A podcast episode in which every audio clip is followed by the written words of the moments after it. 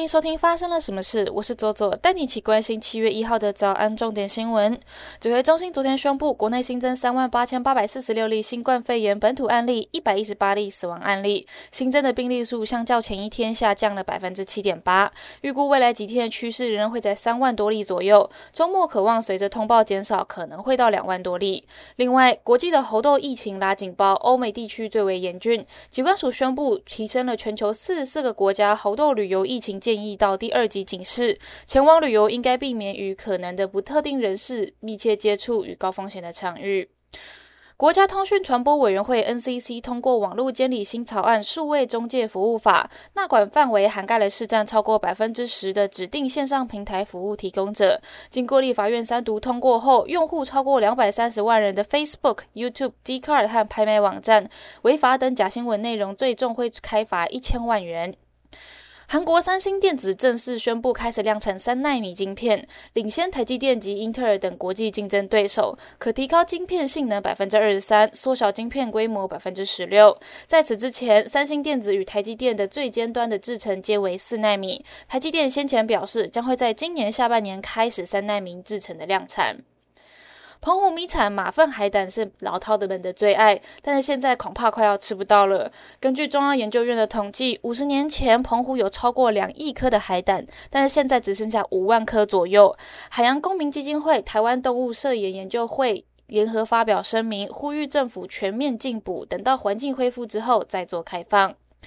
针对中国大陆的国台办发言人马晓光声称，中华人民共和国中央政府 （PRC） 一九四九年十月一号取代了中华民国政府 （ROC），成为全中国唯一的合法政府，在国际上面的唯一代表，并且完全享有行使中国的主权，其中包含了对台湾的主权。对此，国民党严正的提出了两点声明，表示中华民国一直是主权独立的国家，中华人民共和国从来就没有统治过台湾。国台办的说法不。不但伤害了台湾人民的感情，而且不利于两岸关系的和平发展。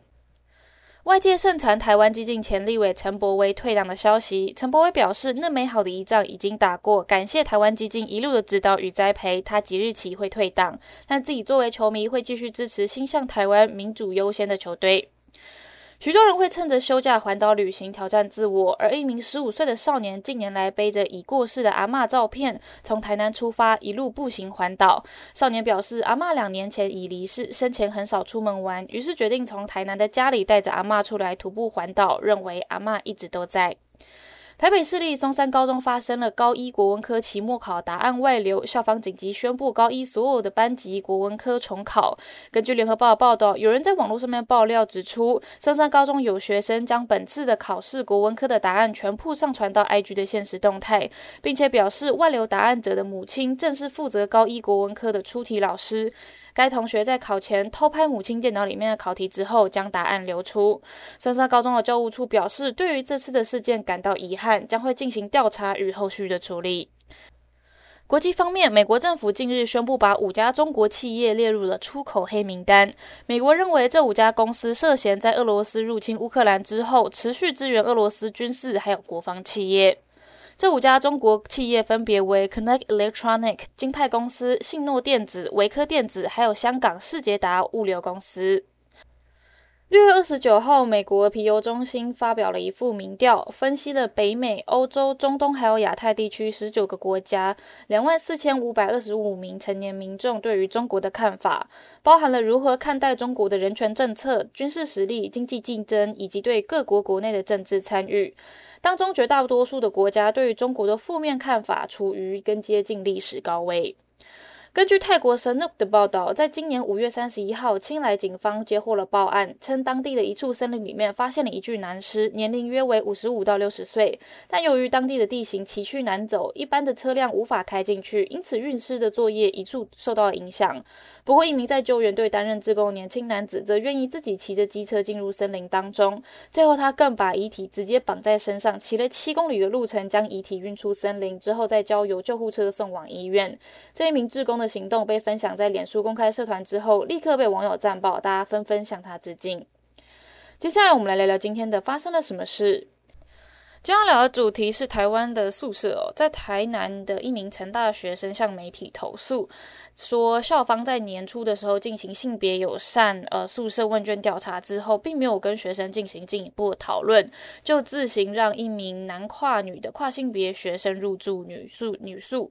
引发了部分的住宿生的质疑，认为成大在允许非生理女性入住宿舍，或是非生理男性入住男宿的标准到底是什么呢？事实上，台湾的大学宿舍有百分之九十九都是以性性别作为区隔的，但曾经有十三所大学有跨性别的学生申请学校宿舍，校方多半都会入住以不需要确认性别的单人套房来应应哦。那成大就有回应这样子的质疑，表示哦，呃，跨性别的同学并不是想住就能住，校方会要求要提供精神科的相关证明啦，同时要照。召集呃校内的心理师啊、性评会、住宿的服务组，还有学生代表等校内的各单位共同商讨之后，才会做出住宿的安排哦。有一位跨性别同学就说自己是一个女生，出入都是打扮都是女装，但每次出房门使用公共卫浴的时候，都必须要躲躲藏藏的。那还有甚至因为不想要走出去遇到其他男生，要在房间里面上用保特瓶上厕所。也觉得，如果要告知住宿生有跨性别的人入住，但原本的住宿生其实大多都不互相不认识，为什么我要特别的昭告天下？我也不想要被变相的被迫出轨哦。那我们前几天有曾经报道过，监察院就因为这个问题，有请教育部制定了呃大专院校入住宿舍的性别友善处理原则，给各大学去参考。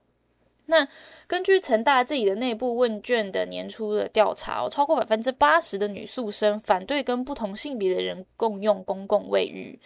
那台湾目前对于宿舍的想象仍然是偏狭隘的，那担心会有生理男性会冒充跨性别的身份要入住女宿，影响到住宿生的安全。那也有人认为哦，男女混宿的人只是想要拿跨性别的朋友当挡箭牌，暗地里就只是想要有个更活跃的性生活而已。那我们可以先来看看国外的大学是如何解决这个问题的。在美国的男女混宿有三种类型哦。前面两种是混合宿舍跟性别中立宿舍，都是不同的性别同一栋楼，同性别的同寝室。那欧美大多是采用这种类型，那差别是后者要先提出申请。说混合宿舍就不需要先提出申请，然后呃，类似台大眼里当中的性别友善宿舍。那至于第三种的 co-ed room 的混合房间，则是不同的性别同一层楼，而且不同的性别可以同一个寝室，然后一样要主动向学校申请才行哦。那在美国大学的健康杂志二零一零年的研究就指出，美国五间大学共五百位学生当中，有超过四十一 percent 的男女混宿学生表示，每一周都会有性行为。但是住在单一性别的宿舍的学生，每周发生的性行为的比例却不到百分之十八 percent。那可见男女混宿的确会有比较高的性行为比例。不过仔细想想，那又有何不可呢？台大学生会的性别平等工作坊主张哦，将性纳入了校园的讨论议题当中，因为对于正值青春期的学生而言，性的需求其实是必要的。但是有许多对于同学对于校内的呃性空间的规划都相当的困扰哦，包含了许多不是自住的同学解决性需求会很不方便啊，宿舍的隐私空间不足啊，不方便在有室友的情况之下进行性行为等等的问题哦。那既然大部分的学生的确有性需求，而男女混宿确实也可以解决性欲望的问题。但是目前的问题还是在于，有些社会人士跟家长会认为学校就是一个拿来读书的地方，为什么要弹性？那对于学校也就只有纯洁无瑕的学生的想象，这也是我们应该要在未来去逐渐修正的观念之一。以上就是今天的发生了什么事，我是左左，我们周一见。